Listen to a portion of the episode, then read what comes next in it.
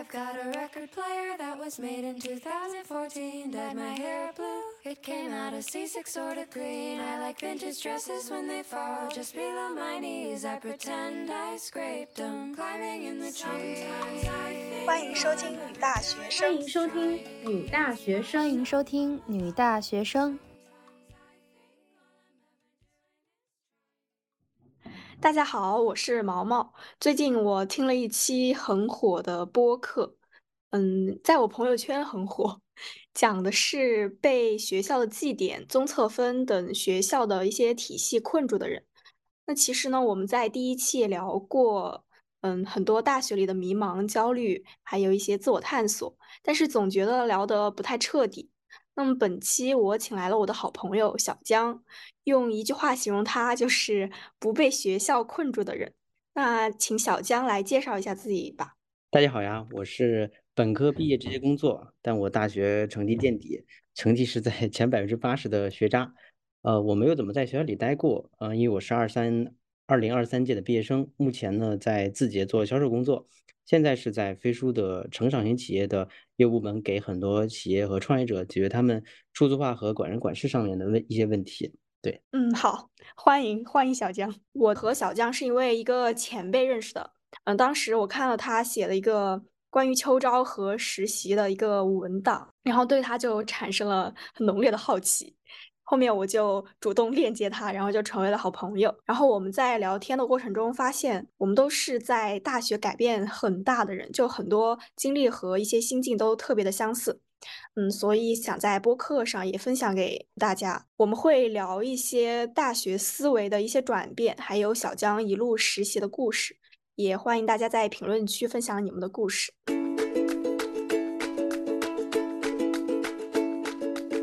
那我们先把时间线拉回到大一，我们刚入校园的时候，当时小江会对大学生活非常的期待嘛？就你当时刚进入大学的心境是什么样的？这边有个背景呢，是我曾经复读过一年。呃，我第一年呢，其实分数还可以，呃，也就将近六百分，其实还能上个不错的学校。但第二年自己其实想要谋着更高嘛，但那一年对我呃的提分整体并不是很高。所以，我仍然带着可能复读的遗憾来到了我的大学。我大一、大二的时候，就是整个人也都会很焦灼，因为我带着一个自己好像没有那么成功的一个结果来到大学。我我想再继续延续我之前想要改变现状那种想法，就希望通过一个学历来改变很多事情。我那天跟那个同事在讲，我就忽然想到说，我之前会觉得拿到一个更高学历，你的人生就会改变，但今天我在想。你可能要通过不断的努力，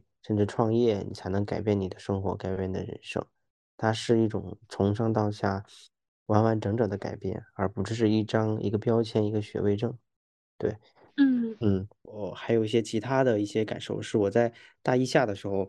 我自己曾经有过一段轻微的抑郁，就是当时原有的体系其实并没有让我在呃新的环境当中找到一个。我可以继续下去的一个方向。大家其实当时不只是有在比较成绩，还有更多的其实关于呃你怎么样去找到自己的方向，呃是不是需要去读研？那读研选择什么样学校？这很多问题在困扰着我。这个抑郁呢，呃多方面原因吧。因为我在呃高考之前呢，其实家里面呃有过一段时间破产了，父母做生意上面一些问题吧。我当时想要去更换一些复读学校，其实都不是很顺利。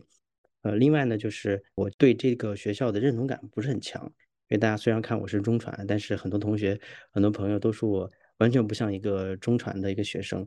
哦，再加上自己有很强的这种想要自我证明的这种心态，跟周围的同学会有一种疏离感。哦，这个是让我当时有产生抑郁的一些很重要原因吧。哦，你说和同学产生了很强的疏离感，那你当时的同学他们都在干嘛？呃，这个说来就非常有趣了，就是整个宿舍的路线都不是很一样啊。呃，我因为我在中传嘛，那大家都是这个家庭条件很多还不错的。那其中有一个，比如说当时的舍友，他是北京人，他会开着宝马上下学，这是真实发生。然后另外呢，呃，有几个同学，一个是他在谋划出国留学，他去英国念书，还有两个呢，他们两个都在呃学生会，然后每天忙学院的一些事情，然后这是典型的他们奔着可能为了保研去的这一类的同学。还有一个就是我上铺，他最后去了军队当这个记者，就是我们的路线是非常分散的。那再有可能一些像班级里面的其他的这个同学，嗯，整体氛围是大家在。考虑升学，考虑出国留学，考虑考公。那我其实没有找到太多的有参考的或者有共鸣的这些同学啊。但是我在实习过程中就跟我的一起实习的朋友们聊到，就是学什么新传啊，然后广告啊，学这种专业的人都超级无敌卷，就是会都会卷实习，感觉跟我了解到的不那么一样，好像。呃，这个确实是真实发生的。嗯，我班里面有相当一部分同学，可能在大二没有念完的时候就开始去各种公司去实习。我觉得这个卷分为很多个方向，因为我们学校呢是被称为所谓的叫新闻界的或者新传界的这种黄埔军校嘛。但他们去一方面呢，可能是去很多这种互联网公司，还有这种广告公司，有很多这个方向的。那还有其实有相当一部分。他们也在考虑升学，因为我个人觉得，虽然说在中传，但它的评价体系呢，还是在我们怎么提高成绩、提高综测这个方向卷的。对，那你会受这种评价体系很大的影响吗？就你也你会想，嗯，也要考研啊、考公啊这种，你当时是怎么规划的？这个我其实想的还蛮早的呀，呃，也是我自己经历了一个比较艰难探索，因为刚刚说。大一的时候很想去考一个更好的学校，这是我经历了蛮大一个思想或者思维上的一个转变吧。那我是看到一些现状啊，比如说，一个是我发现我去看了一下我们学院研究生的课表，其实和本科没有太大的差别，我个人，而且老师都没有怎么变，这是一个。另外是我接触了一些这个研究生，不管是留学的还是呃我们这国内的一些研究生。发现自己并不是很想成为他们，而且我听到了很多的反馈，他们有说其实很蛮后悔去上了个研究生的，因为我们还是这种应用性很强的一门学科，我们需要去实践才能够知道自己这份工作或者说这个专业未来在社会当中有什么样的价值。呃，我当时也确确实实是接触了去业界去实习了一些，比如去互联网公司去实习，我发现，在工作一两年之后。就是两年左右这个契机的一些前辈嘛，他们没有在讨论任何关于学校的事情，你是从哪个学校毕业的，什么专业，呃，就是没有人在纠纠结学习学习和学历。会发现，你如果我想去一家大公司实习的话，那学历并不是我最关注的一些事情。那后来也印证了很多我自己的想法，就是读研这件事情并不是一个必选项，而且它往往是一个非常不适合很多人的一个选项。呃，想清楚这点了之后，我就把。整个的重心都往了求职、实习这个方向去转。哦，其实我也有同样的感觉，就我现在也在外面实习，然后，呃，和我一起实习的很多都是研究生的一些姐姐，我跟他们聊天，然后就会问他们问题，说你觉得你研究生的课程怎么样？然后你你觉得研究生和大学有什么区别？嗯，他们就直接都没有回答这个问题，就说我当时要是早点实习就好了，然后我可能都不会来读这个研，就觉得好像没有什么嗯很大的用处。我以为就是这是个例，但是我问了很多个之后，好像他们都有一种这种讲不出来的后悔的感觉。好，我我觉得这个是要基于不同人的。那我我我其实呃班里面也有很多同学，他们并没有那么强的想要去找一份工作。有几类啊，比如说，呃，我觉得我上铺是一个很典型的一位同学，他最后去军队当记者记者了。我个人感觉他是一个嗯蛮反叛的，然后也没有太遵循传统路线的一个人。但是他最后也选择了去到体制内吧？为什么呢？我当时有问过他这个问题，他就说，呃，就是家庭稳定是对他们最重要的一个事情。它是优先级更高的，比呃赚多少钱，然后多少的自个人成长、自我实现要更加重要。我当时这个回复让我非常印象深刻。那其实我做这些选择，包括我其实呃跟毛毛接触，我发现我们可能在这些特质上是类似的。就我们对于个人成长以及说自我实现，甚至说赚钱是有很强的执念的。那有相当一部分同学，他们可能在大学时候就想考公，追求一个稳定，或者是他们想要去靠一些呃学历，呃找到一些这个标签上的自我证明。我觉得是追求的东西不一样吧。嗯，我我自己其实是蛮早认识到了这一点，就是原有的学校或者名校这个体系在我面前崩塌了。我觉得我用这个崩塌是比较，我觉得是比较合适的，因为还有一些观察，就一个呢，我真进入了互联网公司，接触了很多名校，有北大的，有复旦的，甚至还有哈哈佛的这些前辈们吧。他们真正出众的，并不是因为学校本身，而是因为他们个人。那我也接触了一些，他们原有可能学校不是很好的，但是他们靠自己的努力拿到了非常多的结果。这些人，我发现学历并不是他们决定他们唯一的。呃，一个特特征，他们未来结果的唯一一个特征，而是因为他们持续不断的努力，呃，以及说他们个人的上面形成的一些特质优点。我觉得我更想成为这样的人，而不是只追求一些在我看来是稳定或者是一些标签化的这种自我证明吧。对，这是我的一个思考过程啊。我觉得这背后也想呃问王王你一个问题啊，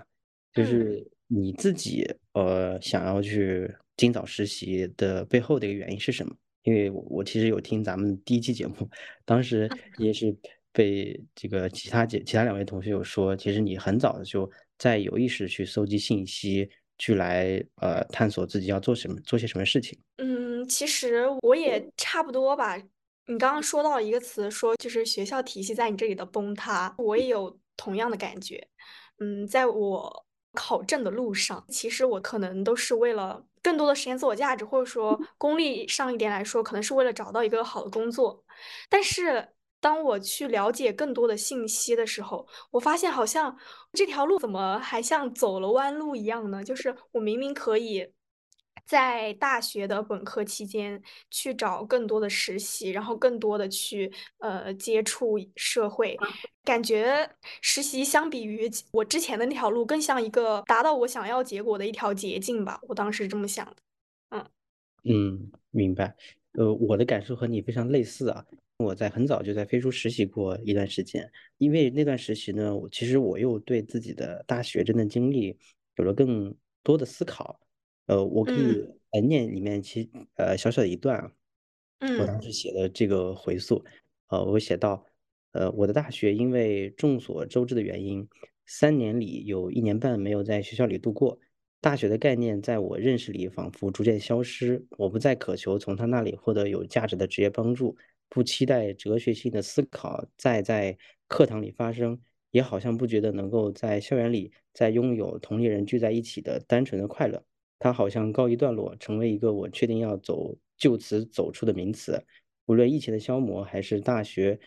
呃，暑假的时间段，或是我自己，它本身都无法再那么强烈的唤起我对一个学校和曾经集体的认同感了。但是令我没想到的，我能够在自己在飞书这个团队找到我大学的一部分。如果说大学可以拆解，我愿意把它，呃，分为几个重要的组成部分，例如伙伴的滋养、哲学性的思考。宽广的视野，呃，职业技能的发展等等。因为网课，我在大学里所有的成长来源，呃，都只能通过这面前一块小小屏幕获得，这是单一和残缺的。当我非常痛苦与自己无法回到学校时的时候，我来到了飞书这个团队。呃，我现在读起来也蛮有感触的，因为我我自己也是有个感受，就是因为我们想要呃去的方向不太一样了，可能并不是像。呃，一个研究生的课堂，或者是呃大学的实验室，那并不是我们想去的地方。然后，如果我我我我自己的话，更想去有更多的锻炼和历练。呃，那学校，我个人觉得它其实是落后于我们自己想要成长的那个方向的。那这个时候就要靠自己探索。所以我后来还想说，大学是不是不是原来那个大学了？我觉得它现在好像变成了一个更宽广的一个名词，就是。我在实习的过程当中，或者是我接触的每一个人都会成为我的同学，呃，我的老师，然后我可以和他们有很多哲学性的思考的，呃，以及职业职业技能方面一些探讨学习。对，这是我后来经过这段实习还蛮有感触的一个事情。嗯，我刚刚又往深了想了一下，我当时为什么还是踏出了这一步？我当时可能还有一部分是因为焦虑，就是在学校体系里面，它让我觉得我的生活没有意义和没有价值。在这个播客开头，我说我听了个播客，那个很火的播客，然后我我在翻他们评论的时候，我就感觉很有感触吧。就比如里面说什么期末考试就是。呃，一周完成一学期的课，大学就像高中化了一样，但是你没有学到什么真正有意义的东西。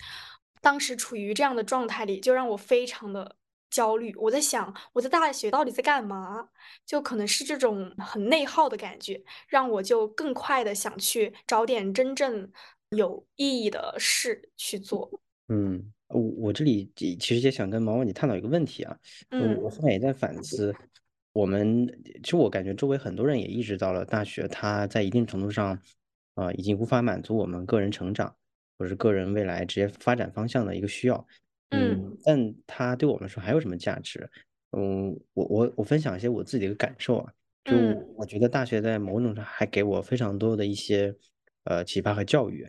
呃，我当时在大一进一进校的时候，呃，也在想很多这样的问题，我就问了。我的一个科研老师，他是呃博士生导师。我当时问他的问题是，呃，大学里应该如何去寻找自己喜欢的事情？呃，令我很惊讶的是，他没有直接回答我这个问题，而他先跟我说了一句：“你在探索自己喜欢什么事情之前，先要把你基本的事情做好，不要因为这些基本的事情而去影响你做很多自我的探索。”当时这个这句话对我印象很深刻。我其实后面反馈，我大学其实没有做很好的地方，就是我抛弃了原有的一些体系，甚至说完全抛弃，甚至说我的那个成绩比较差，也是因为这个，它会呃造成很多困扰，比如说我的作业，还有我的这些成绩，因为我在当时没有去很好的完成一些课业，呃或者是一些听讲啊，我在后面要花更大的时间和力精力来去弥补这个。我我每次发生这件事情，我就会想起老当时老师说的这句话，所以我觉得他是一个，可能你需要在，呃，就把学校的这一部分做好之后，你再去，呃，做你自己想做的事情。就这样，老师给了我很多这样的启发。呃，这是第一课。第二个是，我，嗯我这也影响了我后面的职业职业观啊。那为什么说把学校的启发和自己的职业观进行相关联呢？就我发现学校给我带来的最大价值就是给我一群人，就我能够认识到，呃，一一群很很有想法、对事情很有热情的一一群同龄人，还有可能能跟你探讨很多自由话题的一些老师。但我觉得这个是因人而异的。那那我我其实，在大二的时候，呃，有有过一段时间抑郁的那段时那个时候，我看了很多的书籍，我去找我的一些老师去问他们说，人生意义，人生有什么意义？那个时候有很多的，呃，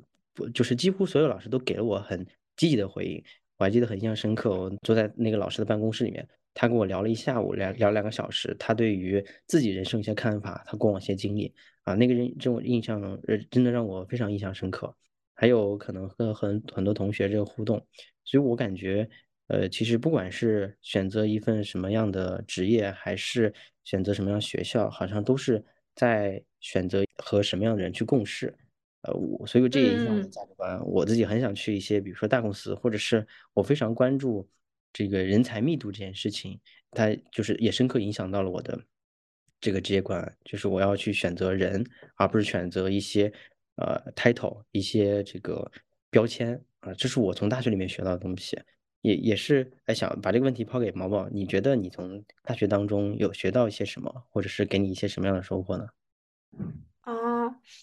我想先来就是说一下你的第一点吧，就比如你刚刚说就是要先做好自己嗯原有盘子的事情，然后再去就是去找自己喜欢的东西。我很赞同这句话，因为你至少要给自己留一条退路。但是，就是我又在想，如果大家很想去实习，但是学校的一整个体系都觉得你这样的呃事情是完全价值观不正确的。因为我我当时和一个朋友在聊，他的导师跟他说，为什么大学要出去实习呢？就大学就应该好好学习啊，实习有什么用啊？你迟早得得工作，嗯，就是就是他们会有这样的想法，然后就会阻碍你很多的，阻碍我们很多的尝试。你是这意思吗？对对，是的，我是觉得挺无奈的。就是老师也有他的那些评价体系嘛，就是他也要做他的工作，也有衡量他做的好不好的。但是就是他们的评价体系和我们的，嗯，反正就是对。当代大学生产生了特别多的困扰吧，嗯嗯，我自己有个感感受，也分享一个几个小例子啊。同样面对这样问题，这个前提是就是铁了心的不想在学校里面继续折腾的这些同学，就想去实习工作。呃，我我自己有个曾经有个尝试，但我觉得这个很很有呃学校的特质和个人的特殊情况。我当时跟一个科学老师商量，因为也到了大三下了，大家都差不多。该确定自己的方向，那我自己是想工作，我只是跟我一个科任老师去沟通，我说我以后大概率不会去考虑升学，那成绩对我说不是很重要，你给我个及格就可以。老师说行，我明白你了，明白你的意思了。然后呃，反而呢，他给了我很多职业上的建议，说你未来你现在工作要好好干，然后你未来职业方向可以往什么样发展，给了我很多建议。就是我我当然很个人啊，就是我觉得。当你去，如果你认清了自己，呃，确定不会在一个学校里面，我觉得有时候可以坦然跟老师去提出一些这样的想法，因为我觉得老师看到的例子也很多了，他也知道学校真的能够带给什么。我觉得辅导员老师都嗯不是很傻，除了可能辅导员有他作为打工人不得不要完成的任务，比如说这个考勤啊，或者是学学生的这个不能挂科啊等等这些。对，我觉得可以坦诚提出这一这点，然后另外一个就是，我觉得就是自己操作了，想尽各种办法，然后去逃课。我当时有一个那个那个同学，就隔壁班的那个同学，他说他就是呃之前一定要铁了心做个产品经理那个，他就找人代课，就是二二十块钱，应该是二十块钱一个小时吧，然后一节课我四五十块钱代课，当然他一天那个实习工资也也就赚回来了。但这个时候，他其实，在工作当中也会收获很多嘛。我我他自己评估是要比在课堂当中收获学习的要多很多的。那我觉得这可以这样去做。嗯，再可以去尝试一些方式逃课。但我我自己其实本意想指的是，不要挂科，不要因为这个当时你没有去做，后面花很大的时间成本去弥补的一些这个事情，呃，来去买单。比如说你不。嗯，不去期末考试，或者是不去做一些很重要的小组作业、课题作业这种，就是呃，在划水的前提之下，这个保证呃一些任务的基本完成，这是我自己 也是周围一些同学的一些操作。我我补充一点，我我觉得那个有一个比喻非常恰当，就当你清楚的思考了整个过程的时候，你握紧是一个选择，你放手也是你的选择，但这都基于你对自己。清楚的认知和思考，那我觉得，我觉得这个也是想跟大家去分享，就是你选择了学校，或者选择了你的这种呃，可就是就是工作啊，它它不是一个非黑即白的事情。对我觉得这个是需要去权衡和取舍的。有些课程它如果能够带给你很多启发，也可以去积极的去上。呃，就我自己的一个评判标准，我大学也是上了很多的，对我现在。呃，思想启发或者蛮多的一些课程，对，嗯，好，那那我们继续说你刚刚问我的问题。你刚问我在大学里收获最多的是什么？我想了想，我真的收获到的应该其实是很真挚的友谊吧。我觉得，嗯，就其他的其实也没啥，但是在大学里我遇到的很多真正的很真心的好朋友，我是真的很珍惜的。嗯，而且就是他们对我的帮助也很大，但是这种帮助不是那种功利上的帮助，是对我一些精神上的支持。就是他们相信你能做成一件事情，对你精神上的鼓励是很大的。嗯，那我也有同感。我现在有很多同学一直在联系，虽然我现在不和他们在一个城市，但有时候聊起一些自己最近的一些收获、成长的感受。也也会得到很好的一些反馈，嗯，是的，那嗯，我还想就是问一个问题，关于父母的，我们也都逃过课嘛，都出来过实习。那你你的父母知道你这样做吗？就是他对你这个态度是什么样的？呃，我父母是 完全不知道，他都不知道我每天在干啥，学什么专业。也是因为我家庭比较特殊吧，呃，像我父母，呃，其实他们这个上学不多，而且我们现在面临一些很多东西，他们都完全不懂嘛，所以就靠嗯。自己去做一些决定。呃，但是我我也面临一些这个关于家庭上的一些这个困惑吧，就比如像有相嗯。当多的家庭，他们能够从某种角度来说，它是一种控制，但，呃，另一个视角看又是一种引导。我我有时候我会非常希望说，父母要是能给我一些这个职业和未来发展上的建议该多好啊。呃，很多时候是没有的，所以，嗯，大多数靠自己探索吧。我在，呃，上大学选专业啊什么，其实可能都是自己去做这件事情的，这是父母在我这里的一个角色吧。嗯，嗯。我我和你有一点不一样的是，我父母会给我很多的建议，会建议我一定要考研呐，一定要考公啊。嗯，就是他们会用他们那时候的想法来给我建议，虽然说他们不是那种很强制性的，但是其实他们的这种爱意吧，反而会让我觉得很很焦虑。就是会在一定程度上影响到我，比如在我自己不是特别坚定的时候，比如当我自己在探索，嗯，我该干什么，就是我都没有那么那么清晰的知道自己的方向的时候，如果父母就用他原有的观念来影响我，我确实会有些许的混乱。我有听到过，我说每次跟妈妈打电话都要看三十次心理医生这种。我 有一段时间也也经历过这种，但但是结果是肯定不会听他们的嘛。嗯，呃，实际我这个感受，我我感觉，呃，上了大学还是有蛮多的困扰的。我觉得好像跟周围的每一个同学交流都有这种，就刚刚我们在聊，一个是那个刚上大学，你可能带着高中时候的一些观念，但发现这种新的学校里面有的体系是非常的多的。我很清楚记得，我在刚上大一的时候就问过我就已经上大学，我当时复读嘛，呃，问他们嗯。说大学累不累？他说蛮累的。那和高中比呢？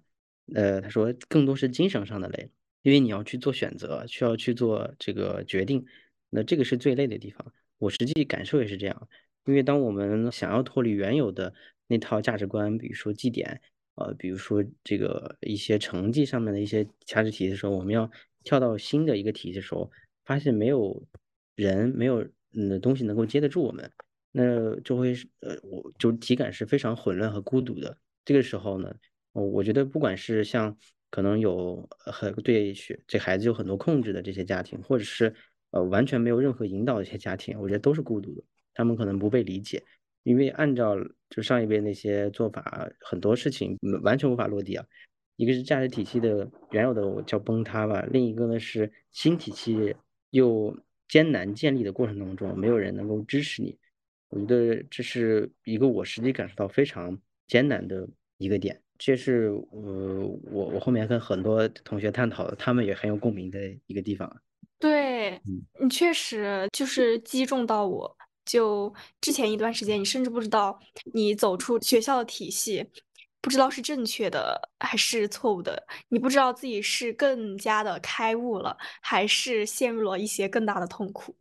呃，是的。因为至少之前的学校的体系是有一条明确的路的，但是你出来之后，你要完全要自己探索。呃，是的。呃，我我有个感受观察，就是我之前有位隔壁班的同学，他就是大学一直在实习，有时候不来上课的时候被老师知道，老师就会阴阳怪气的就嘲讽一句，然后说，嗯，以后这个想，呃，就干什么产品经理啊，这个新媒体都有出路啊之类这种话。呃，就在当时我们的同学听起来就非常的难过吧，因为他无法去改变老师的想法，但是老师的解法又不太适合他，就你会非常孤独。我自己其实也做了很多的艰难探索，然后我也跟毛毛接触，我也发现说你你自己也是在努力的去，呃，向外界寻求帮助也好，或者是你自己会有很多方法，那你你是对你来说，你是怎么去应对这个问题的？我个人的话，首先是 我在互联网上寻求我精神的支持。其实我是这么觉得的，你从学校体系，呃，走出来的那那一段时间，你很少是因为自己完完全全自己想出来的，就可能你真的是看到了某一句话，或者看到了一些人的观点，他正好真的击中到你了，而这个人的价值观，他会对你当时有些许的指引。所以，如果我当时坚信了他。那我就会觉得他是我的一些精神上的支柱，那我就会觉得他说的是对的，我会觉得前面是有人在指引着我的，虽然他离我很远。然后第二个就是我会主动的去找一些和我有相同想法的网友，嗯，就是他不在我的身边，但是就其实我发现这很多跟我有共鸣的人都是网友。嗯，就是这是需要你自己去寻找的。你要找到自己的同伴，然后，嗯，你们可能一起聊天，你们就会有一些呃精神上的共鸣，然后互相佐证你的选择是对的。这是我自己的想法。呃，你说这个我我也特别有感悟，因为我自己去来回溯我的大学生活，我的呃非常重要的一个成长呢，就是去寻找同伴，因为同伴给了我非常多力量，无论是。这个学校中的同伴，还是说你上你说的互联网的同伴，嗯，都给了我很多支持。那像你说的，我在互联网，就我在后面求职的时候，呃，因为呃，我刚刚有说我自己的求职环境其实是非常有志同道合的人，可能就一两个身边，大多数人还是奔着升学、奔着考公进体制内这种想法。那我就当时就本来心思想去互联网。我的同伴哪里来的了？就是我我在实习当中是认识的朋友，他们现在都成为很好的朋友。还有我当时为了去认识更多人啊，我就去报了一些求职辅导班儿然后我报了之后拉了微信群，我去一个个点开他们头像问有没有想法一起做一个互互模拟面试啊。当时就很意外，有很多人去给了你很多正向的回应。然后有一个朋友就是我现在也成了很好的在一直保持交流的一个朋友，就很多这样的例子吧。我觉得就是罗振宇不是有一句话嘛，叫一困惑就出门。就在学校里面的那些困惑，当你走出门的时候，很多问题就迎刃而解了。我我我很多次有这样的想法，呃，而且我自己的几乎所有的这个工作求职啊，都是靠内推来的，都是靠我可能对我比较有认可的前辈或者朋友帮我去推了一把，然后我就拿到了相应的工作机会。所以我在我整个的大学这个期间的成长过程，同伴对我的力量是非常非常大的。我甚至觉得他是你跳出原有学校体系的唯一方法，这是我的一个感受。哦，其实我特别想问你一个问题，听到你刚刚说的，就是我发现我身边的同伴，就他们也会有羡慕，然后也也觉得我这样很好，就是去找自己喜欢的事情，但是。就是他们，我说你也可以这样做，就我对他们说你也可以这样，嗯，他们就会回我做不到，然后做不到的原因可能有父母的不支持，经济上的不支持，然后还有思想上的控制，然后可能还有学校上各种各样的牵绊吧，就他们好像完全无法走出学校的这种体系。你觉得是每个人都和我们一样需要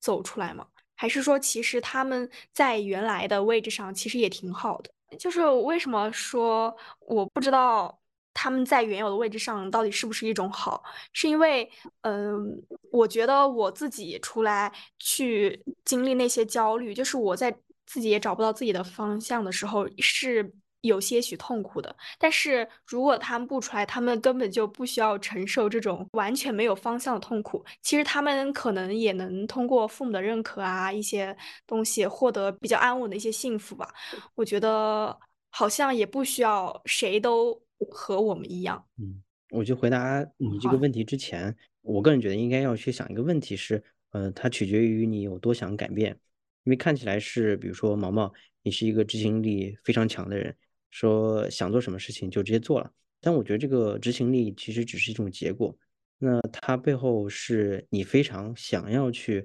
做一些呃自我实现、自我探索，想要去做成一些事情，就你的欲望足够强大，那那些痛苦就成为你一个必须承受，或者说他应该承受的一些部分。呃，我分享两个例子，一个是我身边有很多同学，呃，他们是这个原来的在二本学校，呃，比如像在有在东北的，有在青岛啊，他们非一线城市，但是他们呃过程中花了很大力气，比如说呃这个面对着学校的一些批评，他们逃课，呃，或者是呃他们面临着很高的成成本，我知道很多的这个同学，他们去呃北京、上海这些城市城实习的时候，都是贴钱实习的，呃，而且工作压力很大。他们要面临的问题非常非常多，呃，我能明显感受他们痛苦痛这个状态是蛮痛苦的。但是，呃，等到了可能呃到秋招的正式一段时间结束之后，他们都拿到了他们想要的这些结果，这是我一观察。另一个就是我自己一个体验啊，我现在这份工作呢是在字节做销售嘛，字节加上销售这两个就是一个叠 buff 的一个事情。本身这公司就是一个很追求。这个卷的一家公司，然后销售呢，它又是对人要求很高一份工作，哦，我就跟我的 leader 探讨过这个问题。我说我在刚入职的三个月左右的时候，非常非常痛苦，很难，因为要学习东西非常多。你要在客户面前，你跟你沟通的都是些老板，你要承受压力多么大，你不能出错。然后我就觉得每天晚上睡不着觉。他跟我说了一句话，让我现在都印象很深刻。呃，你要想想你的初心是什么？你来飞书、来字节到底是为了什么？我说我想。谋求个人成长，我想赚钱。那嗯，他就回答说：“你如果想要追求赚钱，想要追求改变的话，呃，那这些都是应该你去承受的。如果你想要追求到你真正想要获得这些东西，那你的痛苦、你的焦虑都是这份工作必须承受的。应该回归常识去看待你现在在做的事情。哇，当时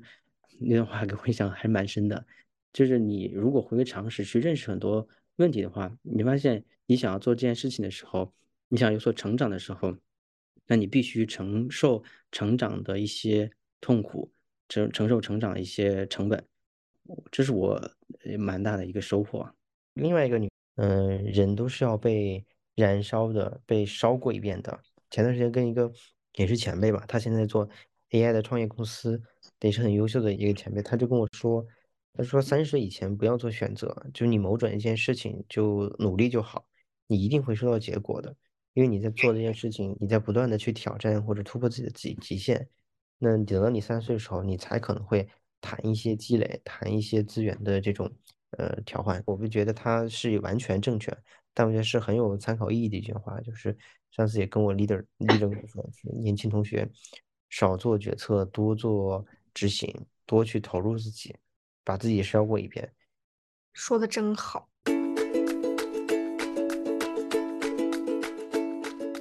好，那我们刚刚上面聊了很多在大学中的一些改变和一些思考吧。这里有一个问题，就是为什么我们在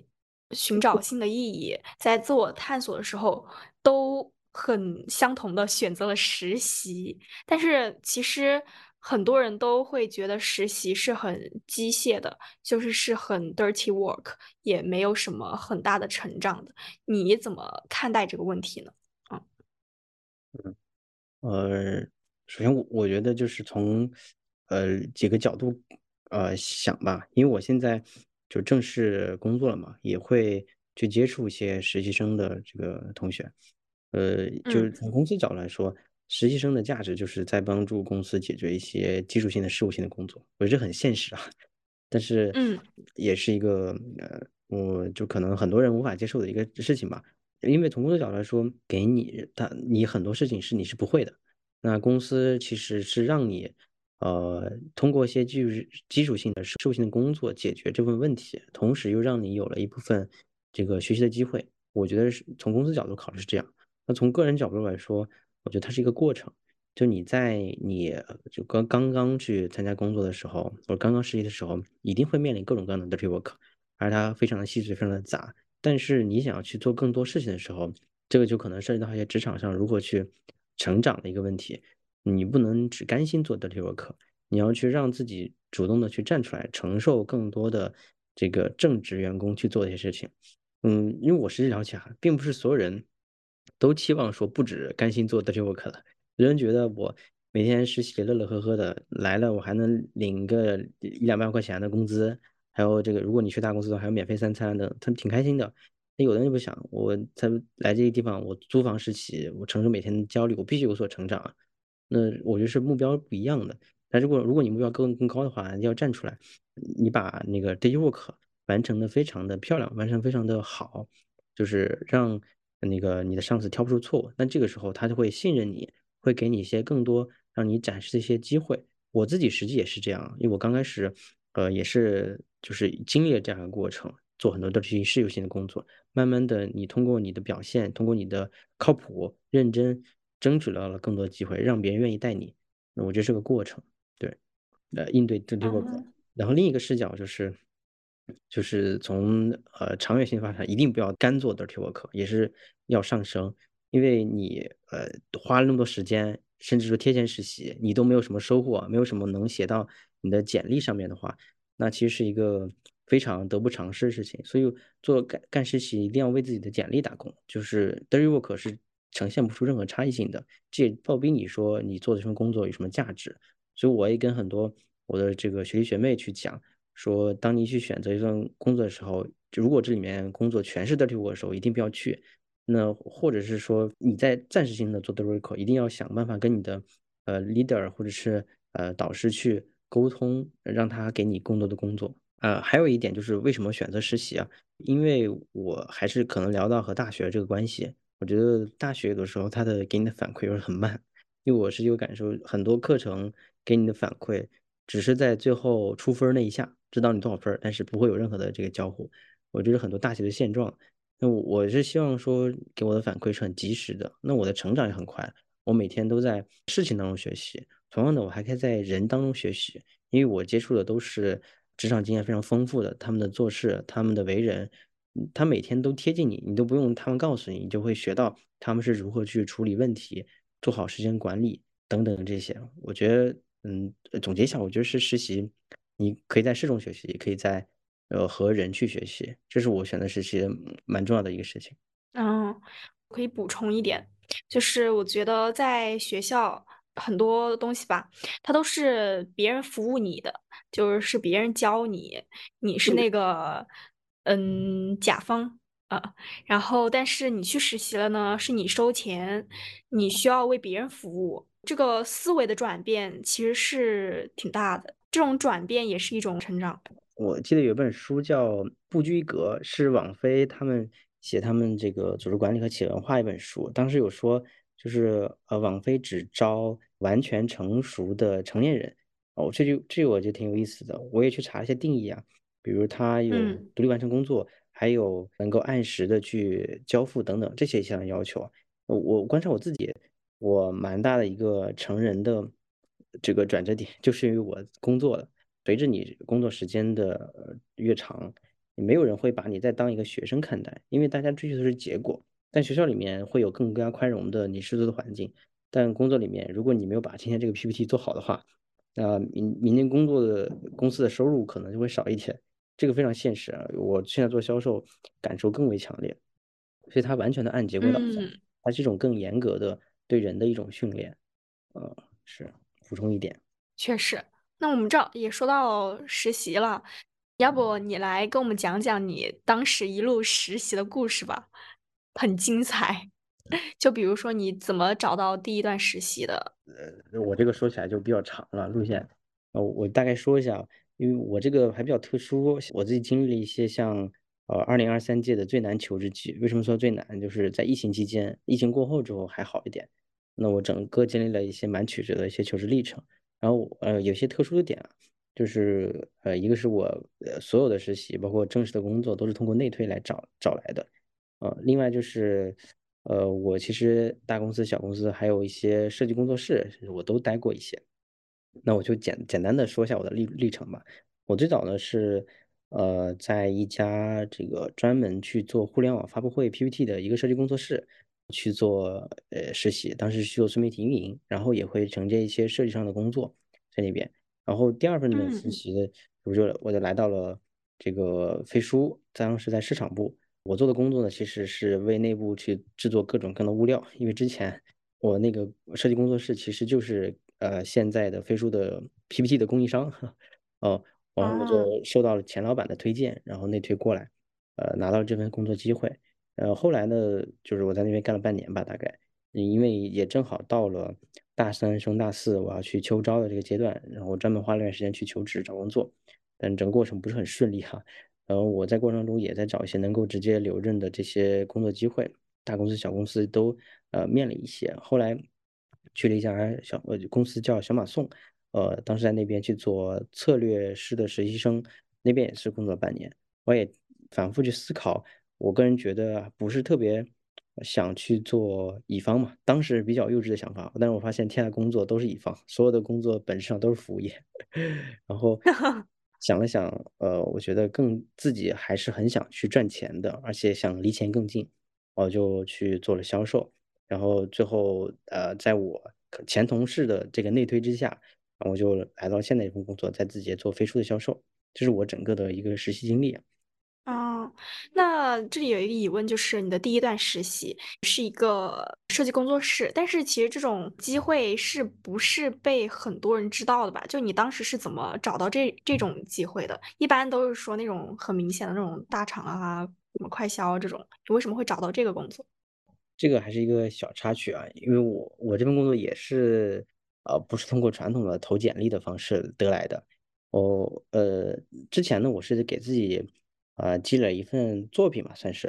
因为我我因为我本专业是广告学嘛，当时想的很简单，一个呢是自己想搞钱接一些副业，然后另一个呢是未来工作当中会高频使用到 PPT 来去做小组展示啊，工作中的汇报啊，然后自学了这样工具，后来一方面靠它赚钱，另一个呢是，呃，我通过给我们学校做那个招生宣传 PPT，大家知道每每个去高中学校宣讲，做了一份，呃，我我个人觉得质量还不错。的一份 PPT，最后那 PPT 发给那个老板看的时候，就是那家工作室老板看，他直接约了我一个面试，线下没聊二十分钟，然后我就去工作了。这它是这个过程。当时呃，过程中还有一个点是，这个工作室呢，他们平时不招人的。呃，我是去看了他们的这个公众号，这家公司还是比较有名的，在这个业内啊，因为他们服务了很多像什么腾讯、阿里啊，基本上国内的这种互联网公司都服务了个遍。呃，我去他们的公众号翻，最早的也都是在一九年、一八年那会儿在招人，现在没有招人了，我就去要他们邮箱，我直接说我是哪儿哪儿的，我对你们非常的这个仰慕，然后我在你们这里想谋求一份工作，后来我就把自己的作品集发给对方，然后他也问简单问了一些问题，对他的工作室一些想法，然后聊了聊，线下约了见了一面，我就拿到这份工作机会了。后面，呃，我也觉得这这个方法还挺奏效的，就是。你在每份工作结束之前，都想办法准备好一些自己的作品集，或者是对这家公司的一些了解认知，嗯，你的这份工作的这个拿到 offer 的概率就会高很多。这是我当时找到第一份工作的一个过程。天哪，这个执行力，那其实能感受到你是为了你这份嗯实习，就是这个面试机会是做了很多准备的。嗯，那你觉得就是我们去去准备一场面试的时候，我们在前期应该做哪些准备呢？呃，回答这个问题，我很想结合我现在这个销售的一些经历来做一些解答。我也说一下我自己的简单的工作的一些内容。呃，比如说你要给老板卖一个东西的时候，一家公司卖一个软件的时候，那要做几件事情，我其实就叫知己知彼吧。知己呢，就是你知道自己这个产品。它的功能是什么？它的能做什么哪些事情？不能做哪些事情？这是你要呃非常了解的。呃，另外就是知彼，呃，你知道这家企业它现在呃面临什么问题，或者是它对于工具有什么需求？也就是说，他公司所属的行业有什么样的一些背景信息？这是你需要最最多去了解的。另外还有一个非常重要的点，叫找到关键决策人。谁能够去决定 买不买飞书这个换不换其他的工具？就是一般来说，你去找一个一线员工，他是没办法决定决定这件事情的。呃，那你必须找老板。那我如果换到了这个你去求职，它其实也是一个销售的过程，是把你自己卖给一家公司。我觉得其实也是我自己一个感受，就是我为什么内推呢？其实我是找到了关键决策人，就是关键决策人肯定是面业务面试官。这个分不同的公司啊，HR 有在有的公司它是有一票否决权的，但多数的公司这个业务业务的面试官他是占据有更多话语权的，或者他的决策的呃因素会被更多的考虑。有的时候都没有 HR，很多小公司。那这个时候你找到关键决策，也是体现一个你能力的一部分。有的人很鄙夷内推啊，不就是找个人发个简历嘛？但远远没有想的那么简单，他可能背后是这个搜索能力，还有你对资源的拥有和获取能力。因为有有的销售的时候招一个销售，就是为了他身上的资源啊。那资源和搜索能力也是一个非常重要的能力，就是找到关键决策人。如果你能找到一个能够帮你直接把简历推到业务面试官的一个人，这也是一个你销售能力的一种体现。这是我觉得第一点很重要的点，就找到。关键决策人，我找人帮你去内推，因为在内推的时候，你跳过了很多，呃，每天去投别人邮箱的这些人。实际啊，我我之前有跟我在飞书的同事去聊，他说他当时招一份实习，那个呃，在招聘期间，每天他的邮箱都会有一两百封这个新的简历汇过来，很夸张啊，就是一个互联网公司这个市场的一份工作，就是量非常大。那我觉得如果从你自己角度，你需要去搜寻，去呃找到一些资源。那从公司角度来说，如果他能够花很低的成本，有一个靠谱的人给他推荐了一个呃这个实习生，你你可以去考虑一下。那他反而会优先考虑这个，因为他后面去筛选啊，去做这个呃面试啊，这个成本都可以免掉。所以从公司角度、从你角度，这其实都应该是做的一件事情。我觉得找到关键决策人。第二点就是知彼吧，就学会去拆解。如果他觉得他是一个。框架体系啊，那上到你对公司的了解，对于未来可能会共事的了解，呃，他的业务的 leader、部门的负责人，这都是你可能会了解的，呃，一个方面。那还有，你对最重要的，对于工作 JD 或者叫职位描述的一个解析，他会做什么样的事情？他对于你的能力方面有什么要求？那这些呢，会通过什么样的方式来去考察你呢？呃，比如说对你后面的面试当中一些问题来去考察。呃，你可以通过 JD 里面，呃，每一条就来猜测他可能会问你什么问题。比如说，他今天在呃职位描述当中写了一个要求文案能力优秀，那这个时候我觉得大概率会问到，你可以举一个你写的不错的呃这个文案吗？给我们介绍一下。或者他会问你最近遇到的一个让你印象深刻的营销案例是什么？这些都会成为这个文案能力、表达能力的一部分。对，我就去猜测他会不会问什么问题。第三个就是知己，那知己的话分为很多的方面，一个就是你要把自己的简历打磨好，这个是你给面试官的第一印象，他能知道你是一个什么样的人，从你的教育信息到工作信息等等。但这个如果说的话，可能得单说一期节目了。呃，我只简单说一些框架。第二就是你要对自己有很了解，因为他也会成为。呃，公司去考察一个合格求职的很重要一部分，比如说你对你过往的做过一些事情有没有很清楚的认知，有没有一些呃思考在里面，还有就是对于你未来的求职方向，呃，有一些想法？因为它是衡量你匹配度的一个维度，呃，所以我觉得是，呃，找到关键决策人，这个呃，懂对方公司需要什么样的人，还有说懂你自己，你自己的。把自己当做一个产品，你自己的亮点是什么？呃，如何去向对方销售？我觉得是这三件事情是面试当中最重要的几个环节吧。嗯，你让我想到你之前跟我分享的一个点，你看到我的简历，你说你应该就是稍微的再润色一下我的那些数据啊，或者说就是更加的有嗯量化的呈现。然后你当时说其实可以稍微的拔高一点，然后。嗯，就是写一些不是我做的一些事情，但是是我团队做的一些事情，在这个简历里面。你说，呃，它像一把钩子一样，就是面试官他一看到，肯定知道这不是你一个人完成的，那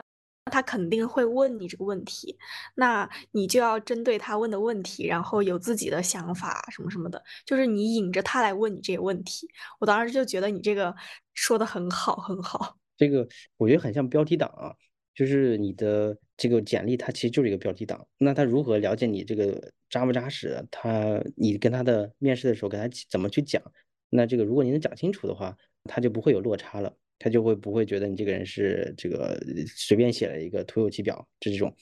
这也就是我们在润色简历的时候可以去参考一个方向了。就简历造假，肯定这是完全违法的，甚至说是完全不可取的。但你可以在局部有些，那你刚刚说的润色。原有的可能你自己做一些 dirty work，你把它写的稍微更广泛一些。但当然，这也前提要求你说，你一定要了解自己工作范围之外的其他人是如何和你协作的，你的工作对于他们来说有什么样的意义。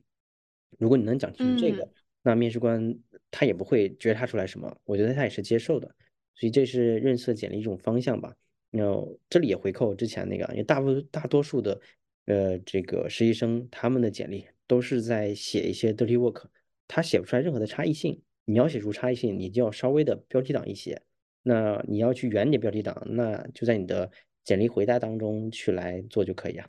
对，嗯，说太好了。这个是我们获取机会，然后到了怎么去准备这个面试。那么在我们面试的过程中，你有一些什么就是小技巧吗？呃，那我这边也。呃，分享一下我的实际面试过程中的一些方法。呃，首先我觉得对于实习生来说，或者是对于一个未来想要谋求求职的人来说，面试是一个很长期的事情。呃，甚至说已经工作来说吧，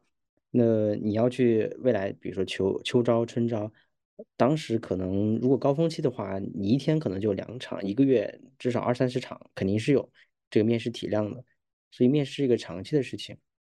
那这过程很重要，就是。呃，你一定要通过第一点就是，呃，每一次的面试的记录都要有所记录和复盘。就我自己，呃，搞了一个文档啊，去把每次这个面试的结果，包括问的一些问题，我都会在里面去做做记录。啊，有时候还会去录音，当一场当场去介绍什么内容，问什么问题，我表现如何。有的时候你回听的时候，你会发现那个问题还可以回答更好。啊，这是我觉得是一个长期的事情。另一个是，就珍惜每一次。面试的机会不要轻而易举的就去面一些很重要的面试啊，就你可以去前期的话找那个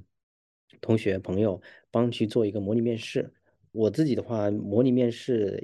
应该找了不下十个人吧，就去聊我应该怎么去，呃，他们会问我一些问题，我该怎么去做回答。对你，嗯，因为你在做准备的时候都是以文字的形式或者是脑子里想的形式来去准备，但真实的情况可能会有大量的这种。临场的随机的问题，就给到你，让考察你的随机应变能力和你的表达的姿态方式，呃，这些也是面试官考察很重要的方向。那另外一个就是具体的单场的面试啊，呃，因为我和毛毛这边也做过一些模拟面试啊，呃，当时我们在讨论，呃，其实毛毛他的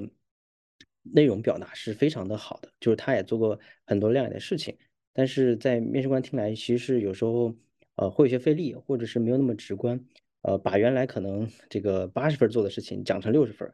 这个可能是在面试中应该注意的问题。所以这个时候，呃，我自己个技巧就是要呃总分总，这个我觉得就很简单。如果他说的复杂，就是逻辑性表达、精确表达。呃，总分总就是我先说一下，呃，比如说问你，你的播客为什么在三个月做做到了三千粉？那他可能有很多原因。那我觉得我以下我觉得我做对了几件事情，先给面试官有一个初步印象。那你说第一点。第二点、第三点，最后再用一句话总结：我是如何去做前期的这个调研，如何去给我其他的朋友画饼，让他们一起跟我做一件事情，还有说如何我去找到一些反馈，收集一些听友的一些这个建议啊等等。它是一个呃很有逻辑的事情，所以用总分总的方式，能够很大程度一下就把你的这个表达去做得更好一些，也让面试官听得很轻松。对。我觉得就是分为长期和单场面试的一些注意方法吧。嗯，我还补充一点，就是当时我和小江做模拟面试的时候，他给我的反馈就是我有一些问题可能回答了几点，但他其实是一个点，就他可能同样是内容上的，同样是渠道上的，嗯，所以这就是模拟面试的意义吧，就是可能你觉得你讲了很多点，但是它逻辑还不是很发散，或者说它不是一个链条。所以大家也可以去和自己的朋友啊什么的去试一试这种方式。好，我感觉今天聊了很多大学时候的一些变化，然后还有关于实习的一些干货。嗯，希望我们的分享也能给大家一些嗯方向吧，不管是正在上大学的，还是准备上大学的。要是期待小江返场的，可以在评论区留言。那今天就到这里啦，拜拜！谢谢大家，拜拜。Be the last one standing.